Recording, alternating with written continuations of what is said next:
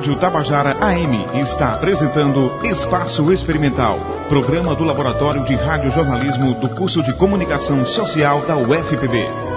Bom dia, pessoal. Eu sou Gabriel Costa. E eu sou Júlia Leal. João Pessoa completa na próxima segunda-feira, 5 de agosto, 434 anos. Verdade, Gabriel. Por isso o programa de hoje é especial. Confira os destaques desta edição. Arquivo vivo sobre os bairros da capital. No estúdio, o professor Carlos Azevedo explica como o jornal impresso Questão de Ordem divulga a cidade. Memória João Pessoa. Projeto de extensão da UFPB resgata a história da capital. O essencial é invisível aos olhos? Como as pessoas com deficiência visual percebem João Pessoa. Anaíde Beiris. Fatos e paixões da paraibana que teve papel importante na Revolução de 30. O espaço experimental está no ar.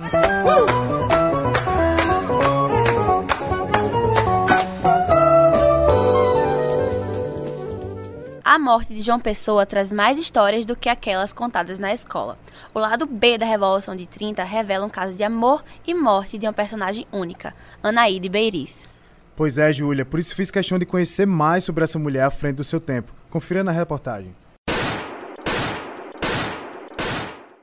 Era uma tarde ensolarada no centro do Recife de 1930. Enquanto tomava um café na confeitaria da Glória, João Pessoa era morto, quatro tiros foram disparados pelo seu inimigo político e pessoal, João Dantas. Para muitos historiadores, na tarde daquele sábado, 26 de julho, era forjado o estopim da Revolução de 30, que deu fim à República Velha e levou Getúlio Vargas ao poder.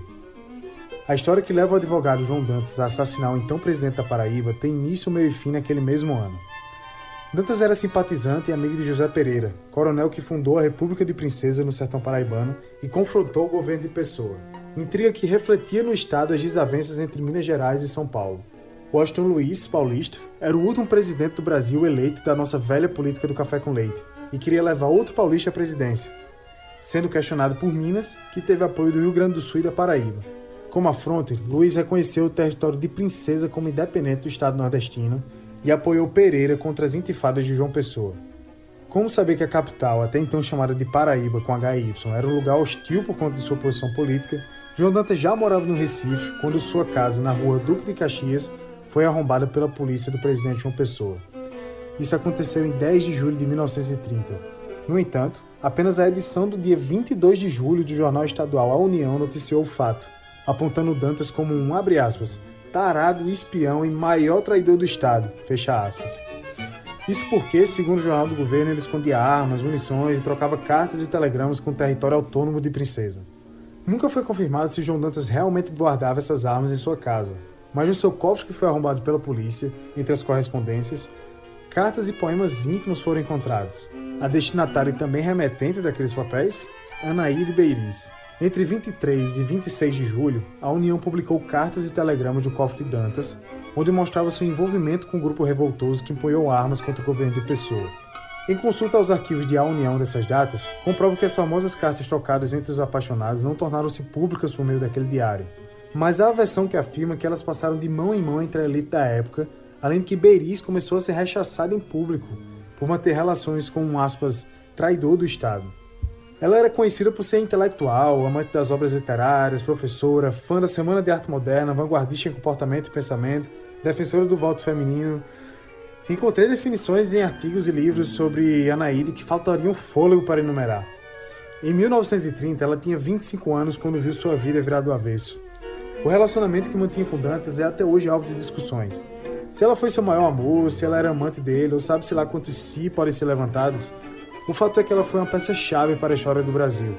Mas verdade seja dita, a honra do seu amado já estava sendo atacada diariamente pelo principal jornal do Estado, não dá para depositar apenas sobre Beiris o motivo do assassinato de João Pessoa. Ao mesmo tempo, é inegável o peso que tem o coração nesse fato. E é ainda mais violento o desleixo e o descaso com que essa jovem, que tinha quase a minha idade, é tratada nos livros de história sobre a Paraíba. Depois de Dantas e seu cunhado serem presos no Recife, Anaíde se mudou para a capital de Pernambuco porque seu nome era sinônimo de vilã, mulher maldita. Solteira na cidade e trocando cartas tintas como eróticas, ela não era um exemplo para as crianças que ela era professora aponta o um comentário no livro de José Joffre sobre a moça. Em 6 de outubro, Dantes e seu cunhado são encontrados mortos na cela, degolados por um bisturi alemão. Causa mortes? Suicídio. Nesse tempo, restou como refúgio para Beris a instituição de mães solteiras e prostitutas Asilo Bom Pastor, na rua Benfica 870, situada ironicamente no bairro Madalena, a mulher da vida nos contos bíblicos. Poucos dias depois que Dantes morreu, Anaíde se envenena, morre, jaz numa tarde do Recife, uma vítima da moral e dos bons costumes. Falar da professora Anaíde Beris é, na verdade, resgatar o passado de luta que ela teve principalmente da questão relacionada ao voto feminino. A professora viveu num período em que o voto era proibido e ela encampou aí uma luta a partir de artigos. A exclusão dela dos livros de história é uma questão de gênero. Várias outras mulheres, ao longo ao passar da história, também foram excluídas, tal qual ela, posso citar aqui a professora Nízia Floresta. Assim descreve o historiador Rafael Vigínio. Em uma época de Joãos e Josés que viraram ilustres, ganharam monumentos, museus, homenagens públicas, a morte de uma Anaíde sequer foi questionada. Se ela quem se envenenou ou não, de onde surgiu esse veneno, o quanto ela tomou. Sua morte foi resumida só aquele momento. Na Paraíba, seu nome não virou rua, não ganhou estátua e mal é reconhecida pelo que escreveu pela sua contribuição no fato histórico do Brasil. Nas ruas, poucos sabem quem ela foi. Há pelo menos um escolhe seu nome e produzir um filme sobre ela que é questionado. Enquanto as casas de João Pessoa e do seu sucessor foram tombadas e um até virou museu, a dela na rua Santa Elias, número 176, foi modificada. Até um tempo desse era uma loja de, de roupas e peças íntimas. Sua fachada perdeu a forma que tinha. Só foi tombada pelo Instituto Patrimônio Histórico da Paraíba em 2002, coincidentemente depois dos esforços do pai do professor que eu tive. O IFAEP até prometeu mudanças, entrar com uma causa na justiça pedindo a restauração do casebre da Anaíde, mas nunca aconteceu. Nem sequer quis responder ao meu e-mail que indagava sobre imóvel tombado. Hoje, lá funciona uma loja de bijuterias. A gerente até diz ter ouvido falar dela. A gente não conhece, mas a gente já ouviu muita gente falar, né? É, chegar aqui e falar que esse era a casa dela. Inclusive tem até alguns quadros delas, dela aqui. Os quadros que ela falou, quando perguntei se podia vê-los, comentou que foram jogados no lixo. O lado beiri da história vai sumindo, ao relento, sendo engolido pela cidade. Com histórias mal contadas e boatos tratados como fatos, aquela mulher incomum dos anos 30 sobrevive apenas ao gostos curiosos. João Pessoa tem muita história para contar, e documentos encontrados em 2018 na Câmara de Vereadores da capital revelam isso. O repórter Joaquim Neto traz mais informações sobre esse material, que tem quase 200 anos de existência. Confira aí. 700 páginas. É essa a quantidade aproximada de folhas presente em documentos encontrados na Câmara Municipal de João Pessoa, que narram ações administrativas dos séculos 20 e 19. O material foi encontrado por um funcionário do órgão no ano passado e chamou a atenção de Ângelo Emílio Pessoa, professor doutor do Departamento de História da UFPB. Nós tomamos conhecimento desses documentos em agosto do ano passado. Né? Então, foi aquela coisa assim, vocês gostariam de ver, então a gente viu assim. Primeiro dia fomos eu e um orientante de mestrado, ficamos ali olhando, meio surpresos né? que está no museu. Logo depois, eh, nós ficamos negociando com a Câmara a transferência deles para a fundação, porque lá a gente só via assim por alto, sabe? Dava uma olhada mais curiosidade, mas não tinha nem condição de manusear nada lá. Em outubro que eles foram para a fundação.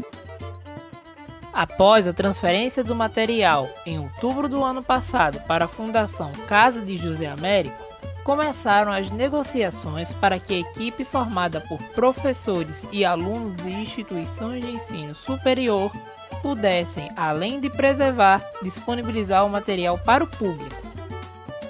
Para Juliane Teixeira, diretora do Arquivo Central da UFPB, o material é um verdadeiro tesouro. Toda vez que a gente vai trabalhar, vai tocar, vai manusear é com muito respeito, é com muita cerimônia, é com muito cuidado porque realmente foi um tesouro que foi encontrado lá pelo arquivista da Câmara dos Vereadores. E por serem documentos que retratam o dia a dia da região, os temas são diversos, como explica o professor Ângelo. E notícia que aparece todo dia. Agora tem documentos sobre os mais diversos assuntos, sobre educação, né? sobre curragem de pescaria, na, nas praias, rio, sobre questão das armas né, militares, sobre segurança, né, ladrões atuando, sobre a conservação das fontes e das vidas da cidade, da questão da água, sobre o abastecimento, sobre gado, sobre farinha, uh, sobre conserto de ponte aqui, ó, de Mandacaru, conservação de estradas, uh, outras comemorações também, a Festa das Neves, aniversário do Imperador. Nós achamos um documento, esse curiosíssimo, que é o presidente da província pedindo à Câmara que informe sobre teares na cidade. Então nós achamos até curioso, mas o fato é que deveria haver alguns teares aí, mas de todo tecido. Né? Então que havia teares, eu suponho que fossem teares domésticos, né? para produzir tecido grosseiro. Mas aí é o presidente da província dizendo que a Câmara tem que notificar quem autorizou e se está recolhendo imposto, essa coisa. Mas achei muito interessante porque diz respeito a atividades artesanais. Daniele Alves é professora do Departamento de Ciências da Informação da Universidade Federal da Paraíba e nos revela como a tinta presente no material é de boa qualidade então, a tendência com o passar do tempo é que essa tinta ela entre no processo de oxidação. Nesse processo de oxidação, tende a corroer a fibra do papel e a fazer pequenos buracos no suporte. Então, essa tinta ferrogálica era muito usada e é muito uh, conhecida nos documentos, nos documentos mais antigos. Do material e para Teresa Raquel e Carolina Batista, estudantes de arquivologia na UEPB e na UFPB, o contato direto com o material tornou-se muito mais que uma verdadeira aula, mas sim uma experiência única, com a história da Paraíba. Por exemplo, assim, para mim que sou estudante, isso é muito valioso, porque a, só, não só a parte de arquivo, mas a parte de pelo patrimônio dele nós esperamos tanto aumentar nosso conhecimento técnico e acadêmico, mas também poder conhecer um pouco mais da nossa história, de alguns fatos interessantes e peculiares né, que aconteceram no, no passado da nossa cidade.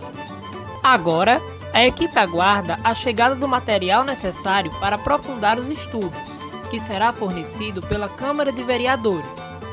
Mas uma coisa é certa: peças importantes da história do nosso estado foram encontradas e podem nos ajudar a compreender melhor os fatos daquela Paraíba. 434 anos. Da fundação da cidade às margens do rio Sanhauá até a especulação imobiliária, João Pessoa mudou bastante. E as fotografias retratam justamente as transformações no espaço urbano da terceira capital mais antiga do país.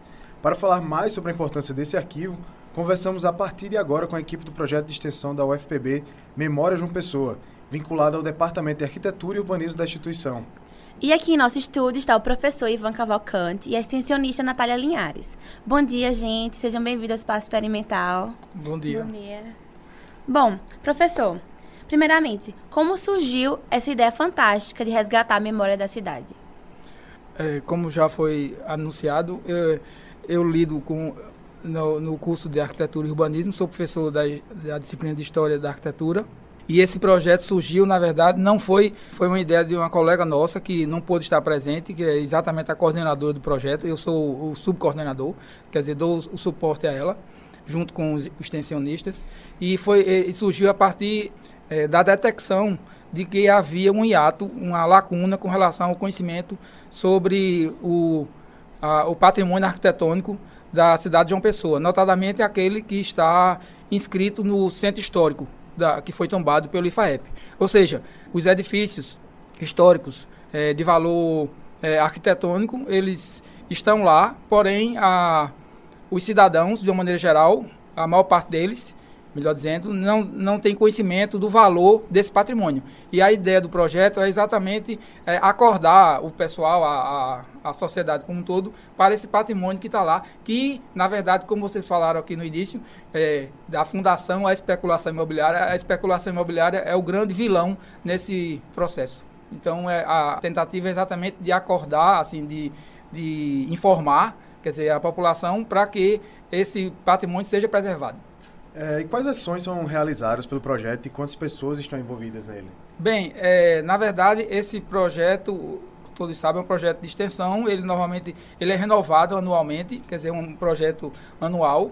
É, na verdade, os extensionistas, eles alguns, eles, os alunos, né? Alguns é, passam mais de um ano como é o caso de Natália, que está aqui conosco, que já faz três anos que está conosco, mas muitos deles passam somente um ano, só como se fosse experimental, para ver se gosta, etc.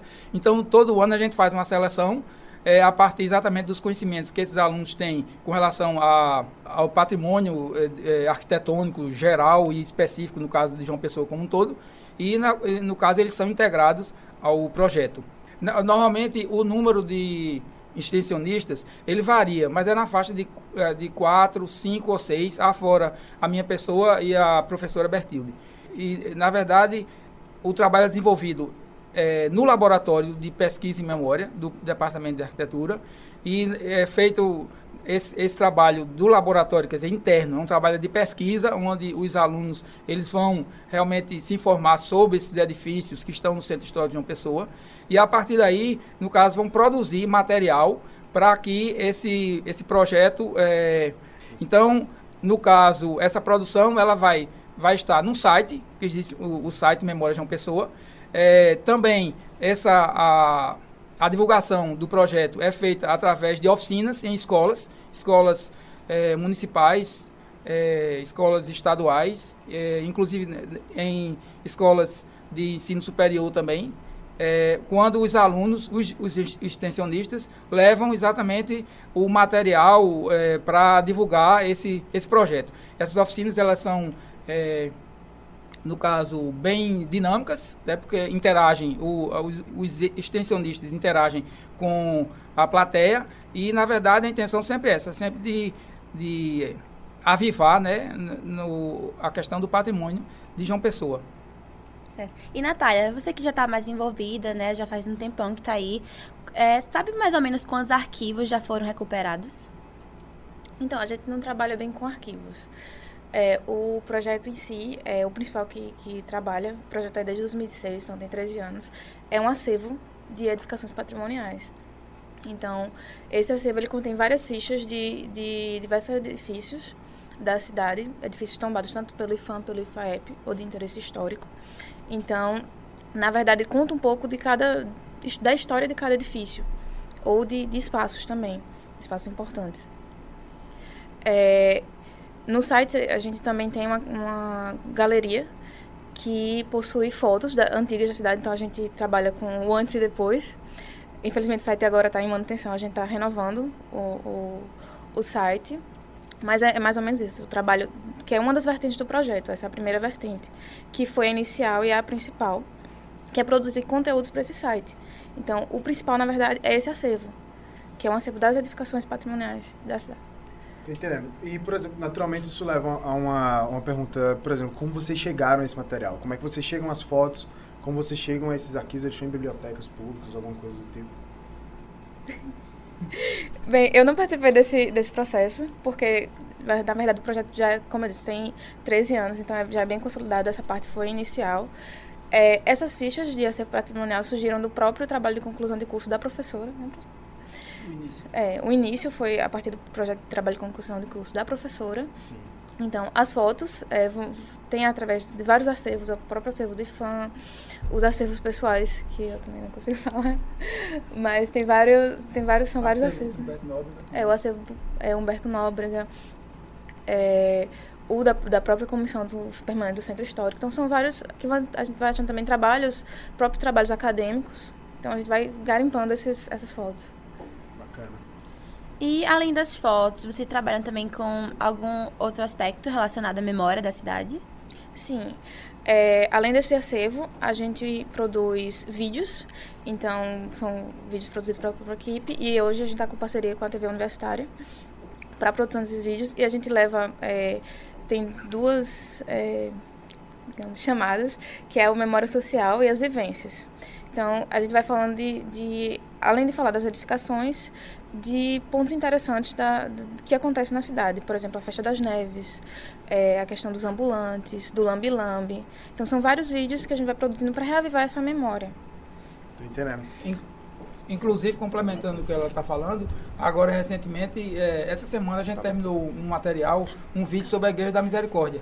Que a Igreja da Misericórdia, como vocês sabem, é uma das igrejas mais antigas de João Pessoa, quer dizer, da antiga Paraíba, é, hoje João Pessoa. É, e, na verdade, que foi é uma igreja ainda é, fundada no final do século XVI, é uma das mais importantes. Ela chegou a ser, inclusive, matriz da cidade na época que, em duas épocas, quando a catedral estava em, em reforma.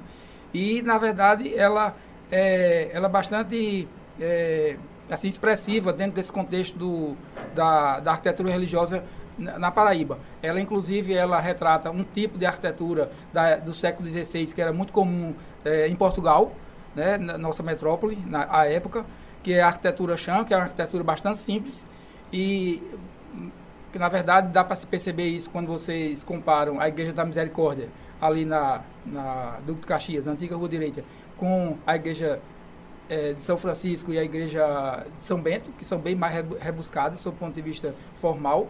E na verdade esse vídeo, ele é assim, eles são vídeos, como a Natália falou, são vídeos curtos, exatamente para não cansar né, o, o, o espectador e fala assim, conta um pouco da história, é como se tivesse, na verdade, esse da Misericórdia é um colega nosso, quer dizer, um estudante de arquitetura que está visitando a igreja. Então ele está visitando e vai apontando os pontos importantes de, é, sob o ponto de vista da organização do espaço, sob o ponto de vista da forma arquitetônica, né? começando desde a parte externa até a parte interna, chegando até o altar. Para os dois, assim, você já está há três anos no projeto, né, Natália? Eu acredito que está há um pouco mais de tempo. É. É, quais, quais, foram as principais mudanças que vocês observaram na, na formação urbana da cidade? Não só de João Pessoa, como acaba conurbando um pouco com, com Bahia, Santa Rita, né? O que, é que vocês perceberam de, de mais importante?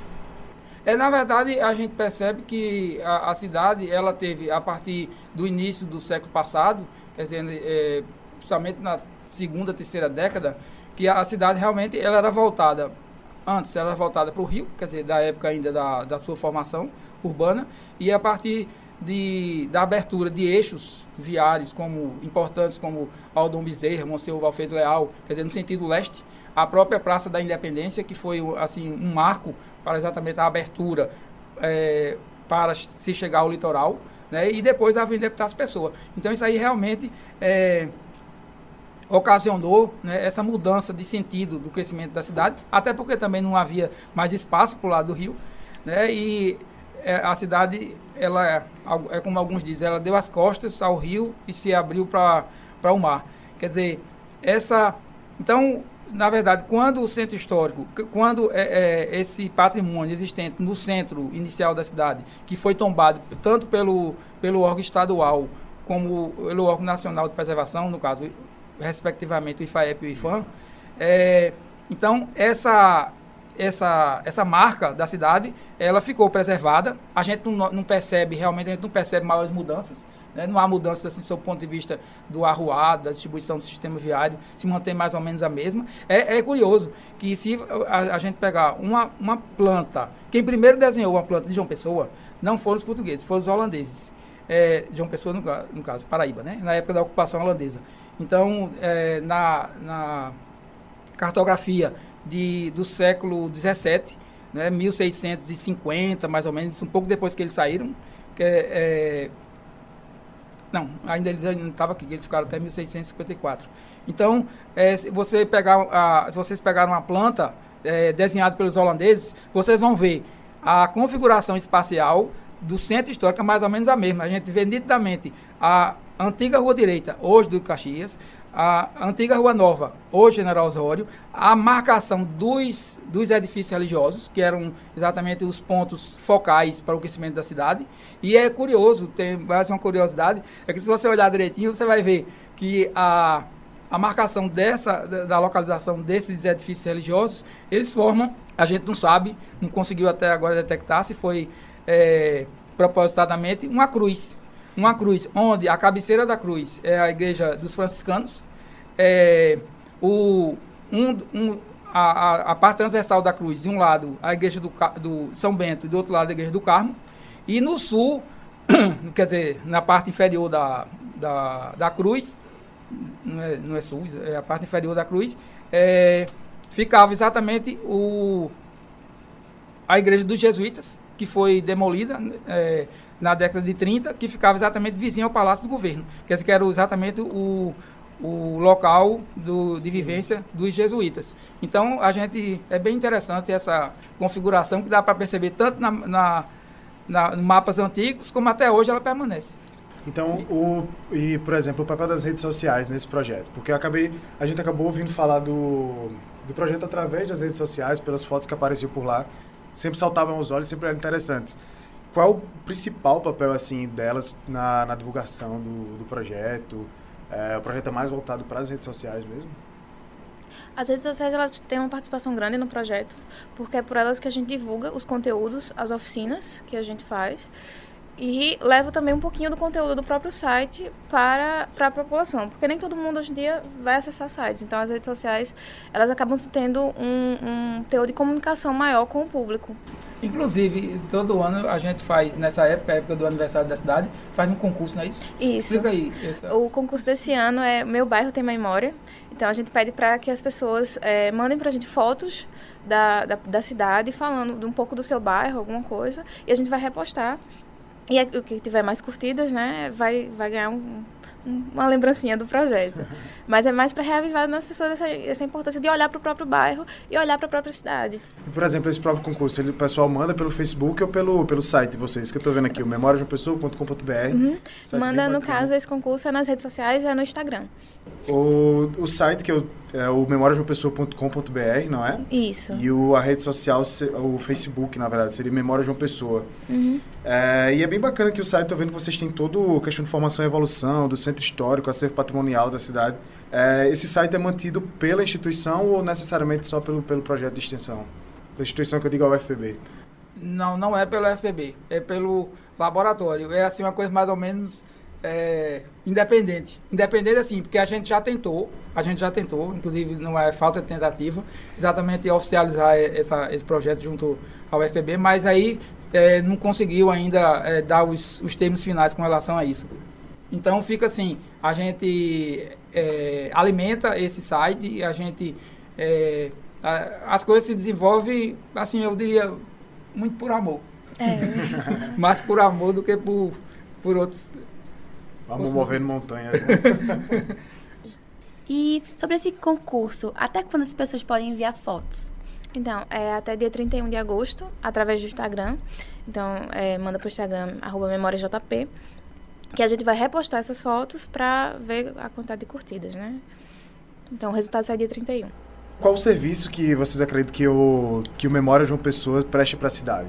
O serviço, eu acho que o serviço principal é exatamente esse de é, informar né, a, a população sobre o valor desse patrimônio histórico, artístico, arquitetônico que nós temos, um valor inestimável, e que graças a Deus que nós temos ainda esse patrimônio, porque a gente sabe que grandes centros como Rio de Janeiro e São Paulo, na verdade, se você olhar uma arquitetura do século, procurar uma arquitetura do século é, 17, 18 não existe mais. Porque a própria, como a gente já falou aqui no início, a questão da especulação imobiliária já se encarregou de dizimar esse patrimônio. E na hora que você dizima esse patrimônio, você está dizimando a memória. É a memória da, da, das pessoas, a memória é, daquela comunidade, a memória da sociedade como um todo, a nossa memória, porque nós somos filhos da cidade, né? Então, acho que o, que o grande ponto positivo desse projeto é exatamente esse de informar e de deixar uh, o pessoal esclarecido para que na hora que houver uma assim uma tentativa de destruição de uma de um edifício antigo coisa do gênero a, a própria população se se mobilizar e e no caso ficar na frente do edifício para que ele não seja demolido como já aconteceu algumas vezes aqui a gente tem um caso assim não é exatamente de arquitetura mas de, é de urbanismo é de cidade que foi exatamente naquela época quando estava se pensando em em estreitar o canteiro da Beira Rio quer dizer, é, o canteiro da, da Avenida Beira Rio. Né? Então houve assim uma mobilização né, das pessoas para que não acontecesse e veja a solução que, que a, foi é, a solução que foi dada. Muito melhor, foi feita uma ciclovia. Quer dizer, foi mantido, então, foi mantido a largura e foi é, entregue à população, porque é uma das ciclovias mais utilizadas. De João Pessoa é a é. da, da Beira Rio. Muito obrigada, professor Ivan, Natália, por estarem aqui hoje. Eles são participantes do projeto de extensão da UFPB Memória João Pessoa, vinculado ao Departamento de Arquitetura e Urbanismo. Nós agradecemos demais a presença de vocês aqui no Espaço Experimental. Eu, eu quero, inclusive, agradecer, que eu esqueci de agradecer, pela oportunidade do, é, do Departamento de Jornalismo de nos convidar para ser mais um, um, meio de comunicação desse projeto. Obrigado. Agora no estúdio vamos receber o doutor em letras e professor de jornalismo da UFPB, Carlos Azevedo. Carlos ministra a disciplina de jornalismo impresso e orienta os alunos do quarto período na produção do jornal Questão de Ordem. Professor Carlos Azevedo, bem-vindo ao Espaço Experimental. Bom dia, pessoal. Bem-vindo, Carlos. É, professor, o jornal está presente no curso há mais de 30 anos e em 2016 você teve a ideia de transformá-lo em um arquivo vivo de João Pessoa. Tem os bairros da cidade como tema e várias fotos. Como surgiu essa ideia? É, o jornal ele funcionava é, desde, desde sua fundação é, cobrindo apenas a universidade. Então, é, ele seguia um pouco é, alguns modelos como o Jornal da USP que se concentram mais no campus, né? E eu sempre achei que era uma maneira de, de, de ampliar os horizontes dos estudantes que essa prática fosse feita na rua. Então eu resolvi é, tirar o jornal do, do campus, quando o professor Edônio me passou a disciplina, tirar o jornal do campus para que os alunos pudessem é, ter uma experiência mais viva e, e mais, mais real, um jornalismo mais feito na rua mesmo, como todo jornalismo, né? E a ideia de, de usar os bairros? Ah, a, a ideia, ela, ela surgiu é, para se fazer um jornalismo mais aproximado das comunidades. Então, é, a ideia de um jornalismo mais comunitário, mais, mais ligado às pessoas, em que as pessoas pudessem se ver no, nos jornais. Claro que é uma tiragem muito pequena, acho que mais ou menos mil jornais, mas quando a gente termina e você vê no rosto das pessoas a, a felicidade, né? Tem até uma história muito interessante, um, um, uma funcionária terceirizada aqui da universidade, da comunidade de São Rafael, e que ela disse, com, já, já com os olhos cheios d'água, dizendo, professor, ninguém nunca fez uma matéria sobre minha comunidade, minha comunidade é linda. Então a gente fez uma edição do Castelo Branco, lembro, junto com junto com o São Rafael, porque eh, você não pode dissociar o São Rafael de um lado e o Castelo de outro. É como o Alto Roger e o Baixo Roger, né? Os dois estão ligados. Então ela ficou muito é, feliz e eu, eu vi que a gente estava numa direção certa quando ela disse isso, né? Quando ela ficou emocionada em se ver na edição do jornal do, do, do bairro do Castelo Branco e do, da, da comunidade São Rafael. Carlos, nesses três anos, por quais bairros o Questão de Ordem já passou e de que forma é feita a seleção? Ah, eu trouxe até a lista aqui, porque senão é tanto bairro que senão a gente se esquece. O primeiro bairro, na verdade, foi o centro, né? É, era, era 2016, estava em plena crise econômica e a gente colocou no título do jornal no centro da crise. Então eram as lojas fechadas, o centro meio fantasmagórico, que a gente está vivendo hoje ainda também. Depois veio o bairro dos Bancários, que é um bairro universitário, que muitos, muitos dos estudantes moravam lá, moram ainda. Depois veio o Castelo Branco com a comunidade São Rafael. Aí depois veio Mangabeira, com o campus também da UFPB lá. E a torre, que foi feita pela, pela professora Sandra Moura e também o Roger, que foi uma edição muito interessante. Além disso, teve o Varadouro, teve Jaguaribe e Miramar. Atualmente a gente está trabalhando com o bairro de Cruz das Armas, que é um bairro muito grande, que é um bairro também que, que tem muita riqueza cultural. É um bairro que vo vocês vão gostar muito da edição, está dando trabalho, mas está sendo um bairro muito interessante, que é também do outro lado, é, a gente está expandindo para outros eixos também, de forma a, a tentar é, mapear João Pessoa inteira, assim. É, um, é um, uma meta nossa, né? Todos os bairros, cada um com um jornal. E os personagens, como é que eles, como é que eles são escolhidos para cada uma dessas edições? Ah, os personagens, é, às vezes é assim, você escolhe o personagem por exemplo, no bairro do Roger, lá mora, mora Vital Farias. Então, teve até uma história engraçada. O, o, o aluno foi, é, bateu na porta de Vital Farias e ele disse: Quem é? Aí o aluno disse: Não, é um fã. Eu sou um fã. Aí Vital Farias chegou e disse: Então cante uma música. Aí ele começou. Era uma vez na Amazônia, uma linda floresta. Aí disse: Pode entrar. Aí então ele fez, conseguiu entrevistar Vital Farias, que não é uma pessoa que gosta muito de dar entrevista. É, é uma pessoa muito reclusa na, no seu trabalho. É um gênio, é um dos grandes gênios da música é, brasileira. Mora ali no Roger. Na professora Rua Professora Batista Leite. Eu é, estava naquela rua. É, então, o Vital Farias é uma figura e a gente conseguiu entrevistar o Vital Farias. E às vezes os personagens são, são colhidos na rua. Por exemplo, eu vou dar um spoiler um pouco da, dessa edição de Cruz das Armas. A gente estava passando na rua e tinha um senhor sentado com uma burrinha de, de cachaça e o pessoal passou e, no, no, no e ele estava lendo uma revista de viagem velha, uma revista toda amarrotada. Aí eu olhei e disse, rapaz, isso dá história. Aí eu disparei, sent, disse, dá, posso sentar aqui ao seu lado? Eu disse, posso, pode. Aí ele disse, se o senhor está lendo o quê? Estou lendo uma matéria sobre Macau aí na China, na China. tal e, e é uma coisa muito é muito interessante e uma coisa gosto muito de ler aí eu peguei tinha uns, uns 10 alunos eu disse olha fica três aqui comigo dois dois ou três e o resto pode ir fazendo as outras matérias e a gente fez um perfil o nome dele é Carlinhos ele mora na rua Abel Silva em Cruz das Armas e ele é um cara que tem tem um, um, um, uma certa cultura, né? Uma pessoa que não estudou muito, mas rodou muito o Brasil inteiro. E, e, ele mora é morador de rua. E ele mora na rua onde ele nasceu. Então, é, são essas histórias que a gente vai conseguindo é, é, pegar é, junto na rua, usando o jornalismo literário, usando é, recursos que são recursos mais, mais humanizados e que um jornal nenhum jornal desses grandes iria entrevistá-lo assim numa profundidade tão grande.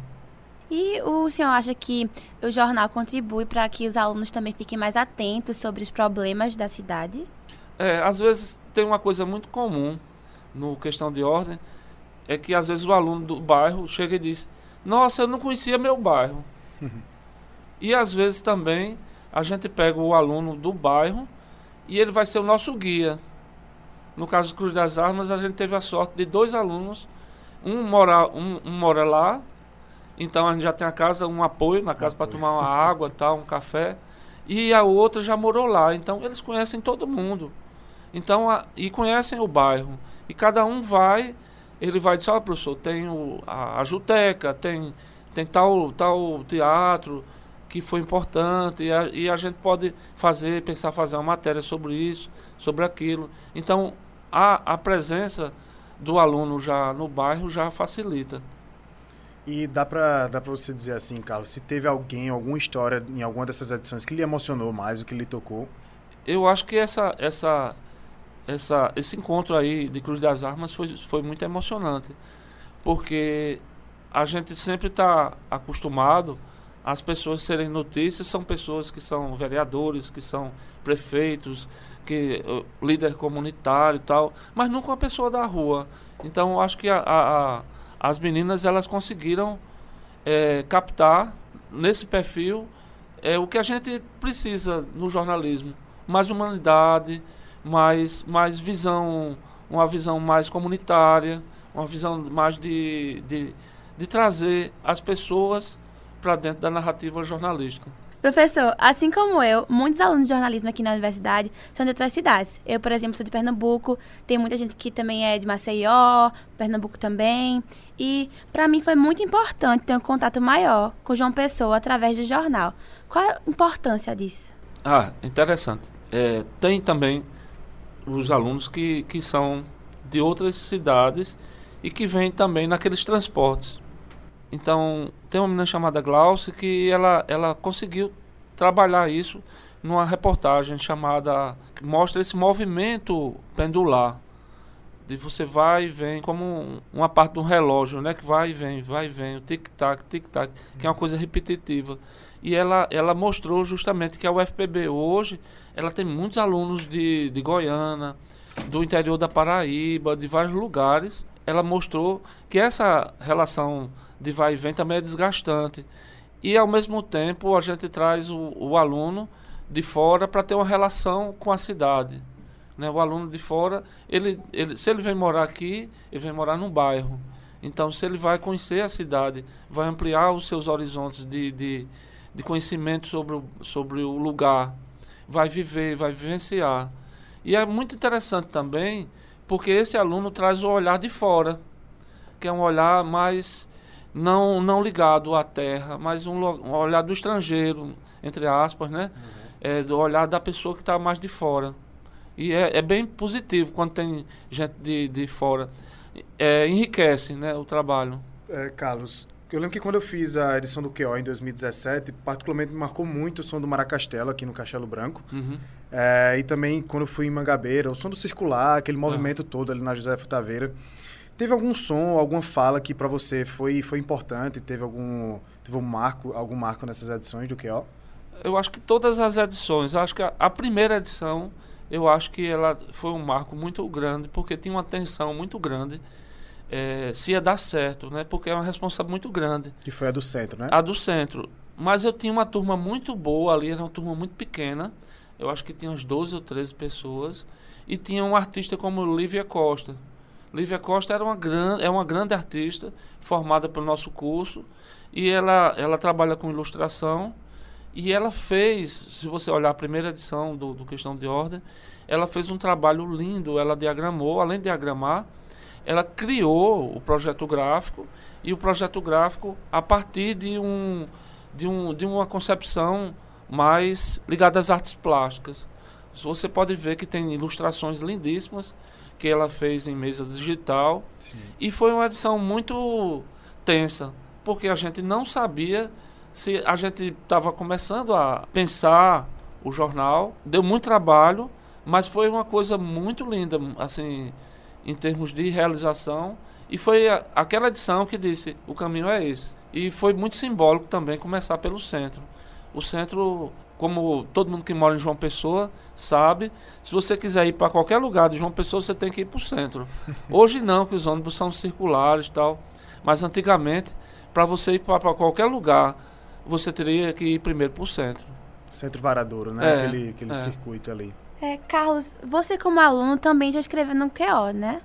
E como é agora ser o professor dessa disciplina e ser responsável pela produção ah, do jornal? Quando eu cheguei, teve uma greve muito grande, né? Assim, foi na época de Collor e a gente se...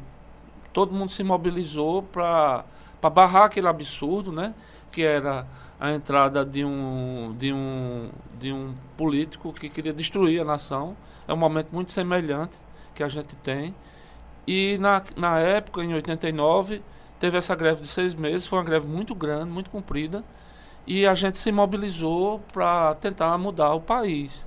A gente tinha uma realidade é, laboratorial muito difícil na, na época. Por exemplo, o meu jornal não foi impresso.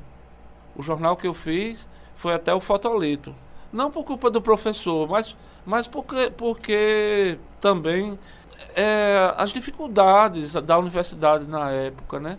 Se a gente está aqui nesse estúdio, se a gente tem esse estúdio hoje, se a gente tem é, computadores, é, é, é graças a um projeto que vê a universidade como forma de desenvolvimento é, econômico, político, cultural. A universidade não é inimiga da sociedade.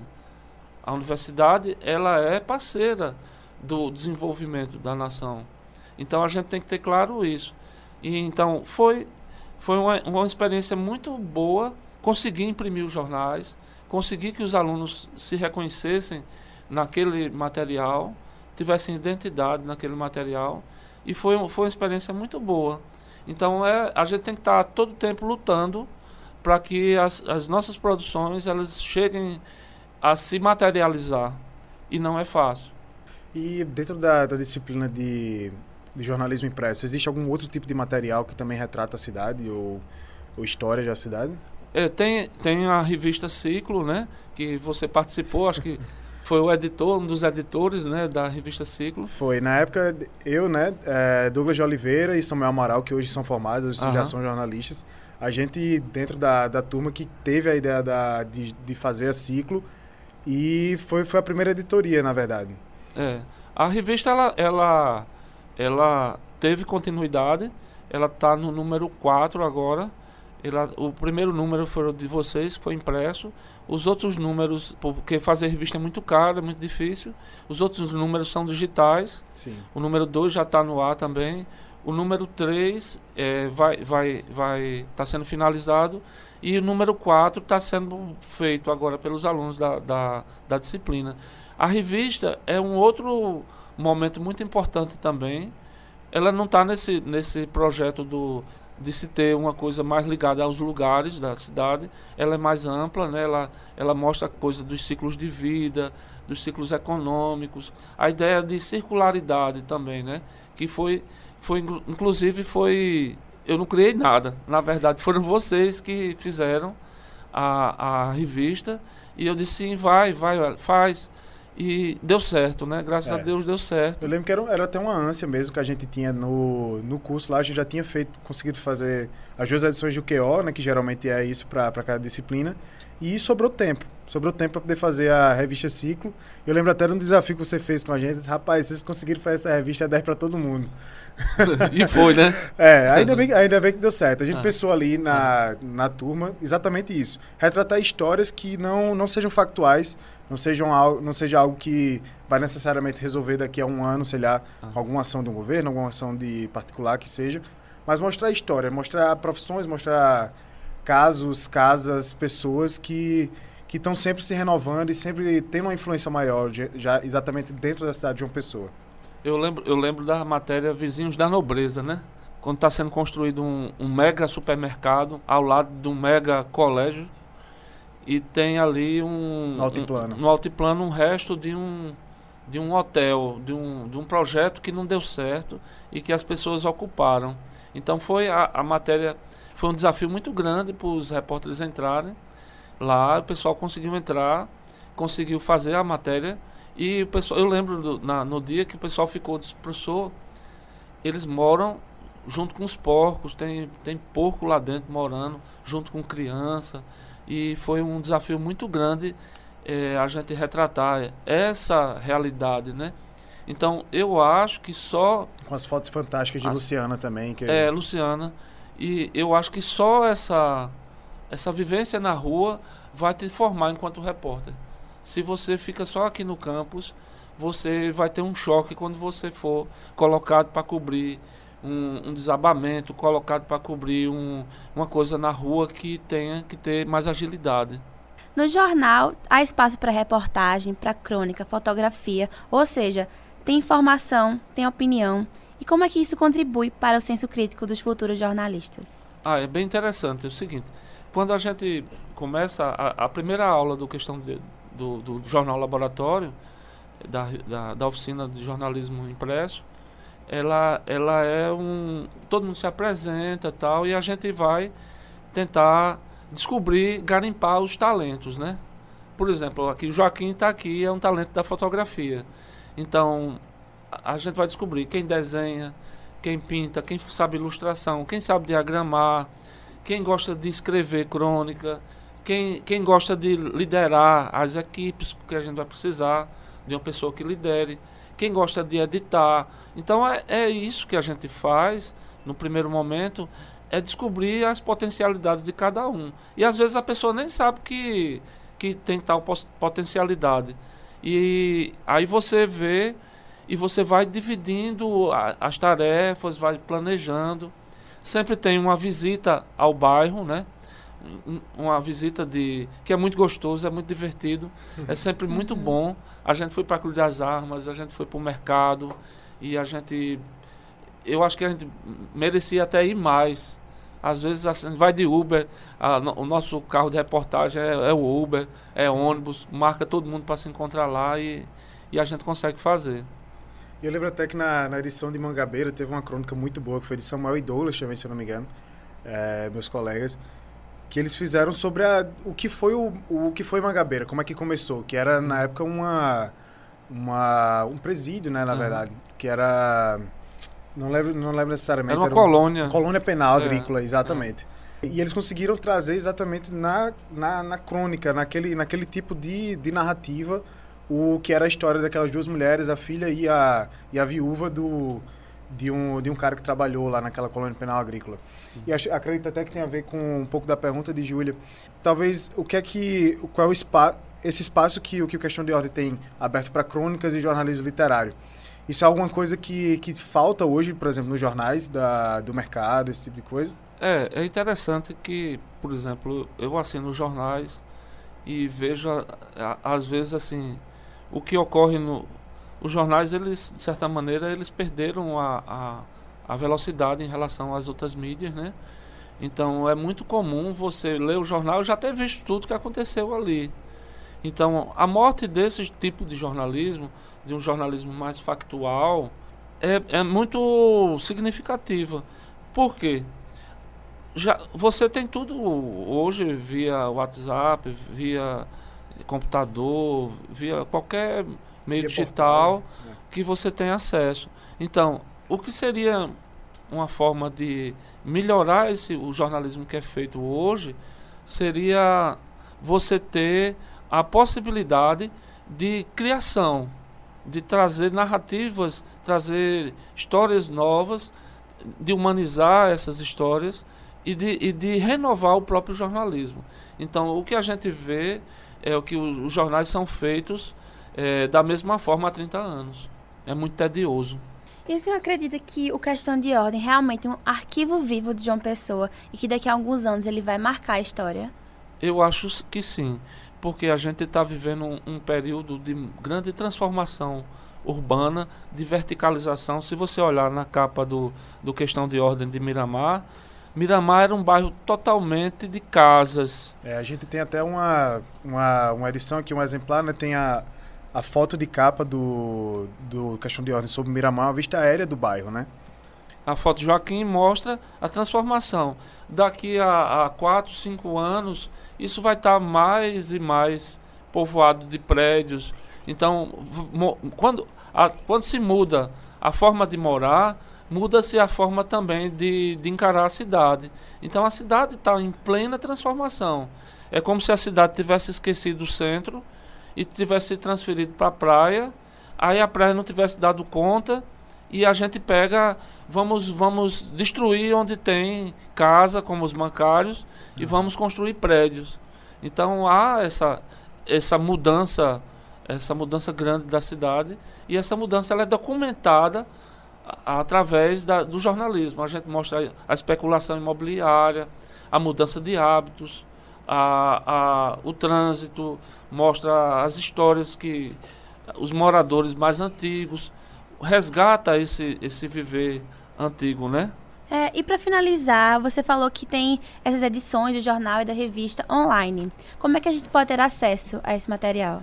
Hoje, hoje a gente tem a edição de Miramar online e tem umas outras edições. A gente tem esse problema ainda de não colocar todas as edições. Às vezes, a, a, às vezes era por problemas técnicos mesmo de a gente não ter e a gente está tentando se esforçar para colocar todas essas edições online, porque elas são fonte mesmo. O jornal é muito a, a tiragem é muito pequena e com a internet você facilita o acesso, né? Pessoas lá nos Estados Unidos estão lendo questão de ordem. Isso é maravilhoso, né? E tem algum site, alguma rede social para isso? Ele está no ISU, né, que é uma plataforma de, de compartilhamento e você pode, através do computador, acessar e ler toda, toda a edição. No Facebook lá do Questão de Ordem. No Facebook também. encontrar né, os, é, os links. Tanto as edições antigas, bem antigas, quanto essas mais recentes. Então é isso, Carlos. Muito obrigado por ter vindo hoje conversar com a gente sobre o Questão de Ordem e a ideia de, de poder retratar os bairros de João Pessoa, que está completando 434 anos agora, na segunda-feira. É, e é uma cidade maravilhosa, enfim. É isso, muito obrigada. O senhor está fazendo um trabalho muito bonito e histórico. É, obrigado, eu que agradeço e vou anunciar também aqui é, que a gente vai fazer um seminário para avaliar também no, nosso, nossa prática pedagógica, né? E também para tentar fazer convergência com os outros laboratórios do curso de comunicação, que, é o, que é, são os laboratórios de, de, de base de dados, o laboratório de, de tela, de vários, vários outros laboratórios, e o próprio laboratório também de rádio, que tem esse programa, e a gente vai tentar fazer uma convergência e tentar caminhar junto para ter uma formação mais completa para os estudantes de jornalismo da UFPB. Muito obrigado. Quem nunca ouviu a frase O essencial é invisível aos olhos, retirada do livro O Pequeno Príncipe? Todos os dias somos bombardeados de informações visuais, imagens, letras, formas, cores, símbolos. Mas você já imaginou como é o mundo de quem não consegue enxergar? Feche os olhos agora. Como você percebe o mundo? A audição certamente se torna um sentido importante para contemplar o mundo com outros olhos. Essa é a realidade do deficiente visual Otto de Souza. A repórter Simone Elis conversou com o radialista para saber como ele sente os sons de João Pessoa. Otto, como deficiente visual, como você percebe a importância dos sons no dia a dia? Por não ter a visão, eu percebo que os sons são muito úteis, né? Até porque para a gente que não enxerga, a parte visual fica bem mais complicada. Então, como a audição é o sentido que ajuda muito a pessoa cega, então poder ouvir qualquer barulho ao redor facilita muito. É algo muito importante para mim nesse sentido. Quando se fala em João Pessoa, quais são os sons que vêm na sua mente? João Pessoa é uma cidade rica em sons, né? Uns sons que eu ouço muito são sons de mar, som de carro, né? Eu que ando muito na rua, ouço muitos sons de, de ônibus, sons também, né? Das vozes das pessoas. Então, são esses tipos de sons que eu escuto muito no dia a dia. Eu queria que você contasse uma memória auditiva marcante na sua vida, um som que te lembra alguma coisa assim da sua infância. Ah, eu lembro muito às vezes que eu ia à praia, né? Hoje eu não estou indo com tanta frequência, mas um dos sons marcantes da minha infância é justamente o som do mar. Eu lembro uma vez que eu fui para Lucena quando eu tinha mais ou menos 9, 10 anos. Eu estava na praia e ouvi o barulho de muitas ondas fortes assim, e aquilo me lembra muito porque era uma época que eu andava muito assim dentro do mar, gostava de correr, de pegar onda. Então essa é uma das memórias marcantes em relação a essa parte do som do mar. É isso, Otto. Muito obrigado pela sua contribuição para o Espaço Experimental. Que agradeço pelo convite e estou sempre à disposição.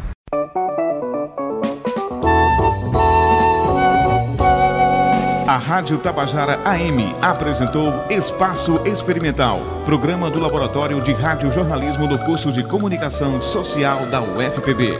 A veiculação desse programa é resultado de convênio de cooperação entre a Rádio Tabajara, Superintendência de Radiodifusão e Universidade Federal da Paraíba. Esta edição do Espaço Experimental foi produzida por Simone Elis, Jalisson Ebert e Joaquim Neto, com a apresentação de Júlia Leal e Gabriel Costa. Operação de áudio, Martinho Medeiros e Maurício Alves.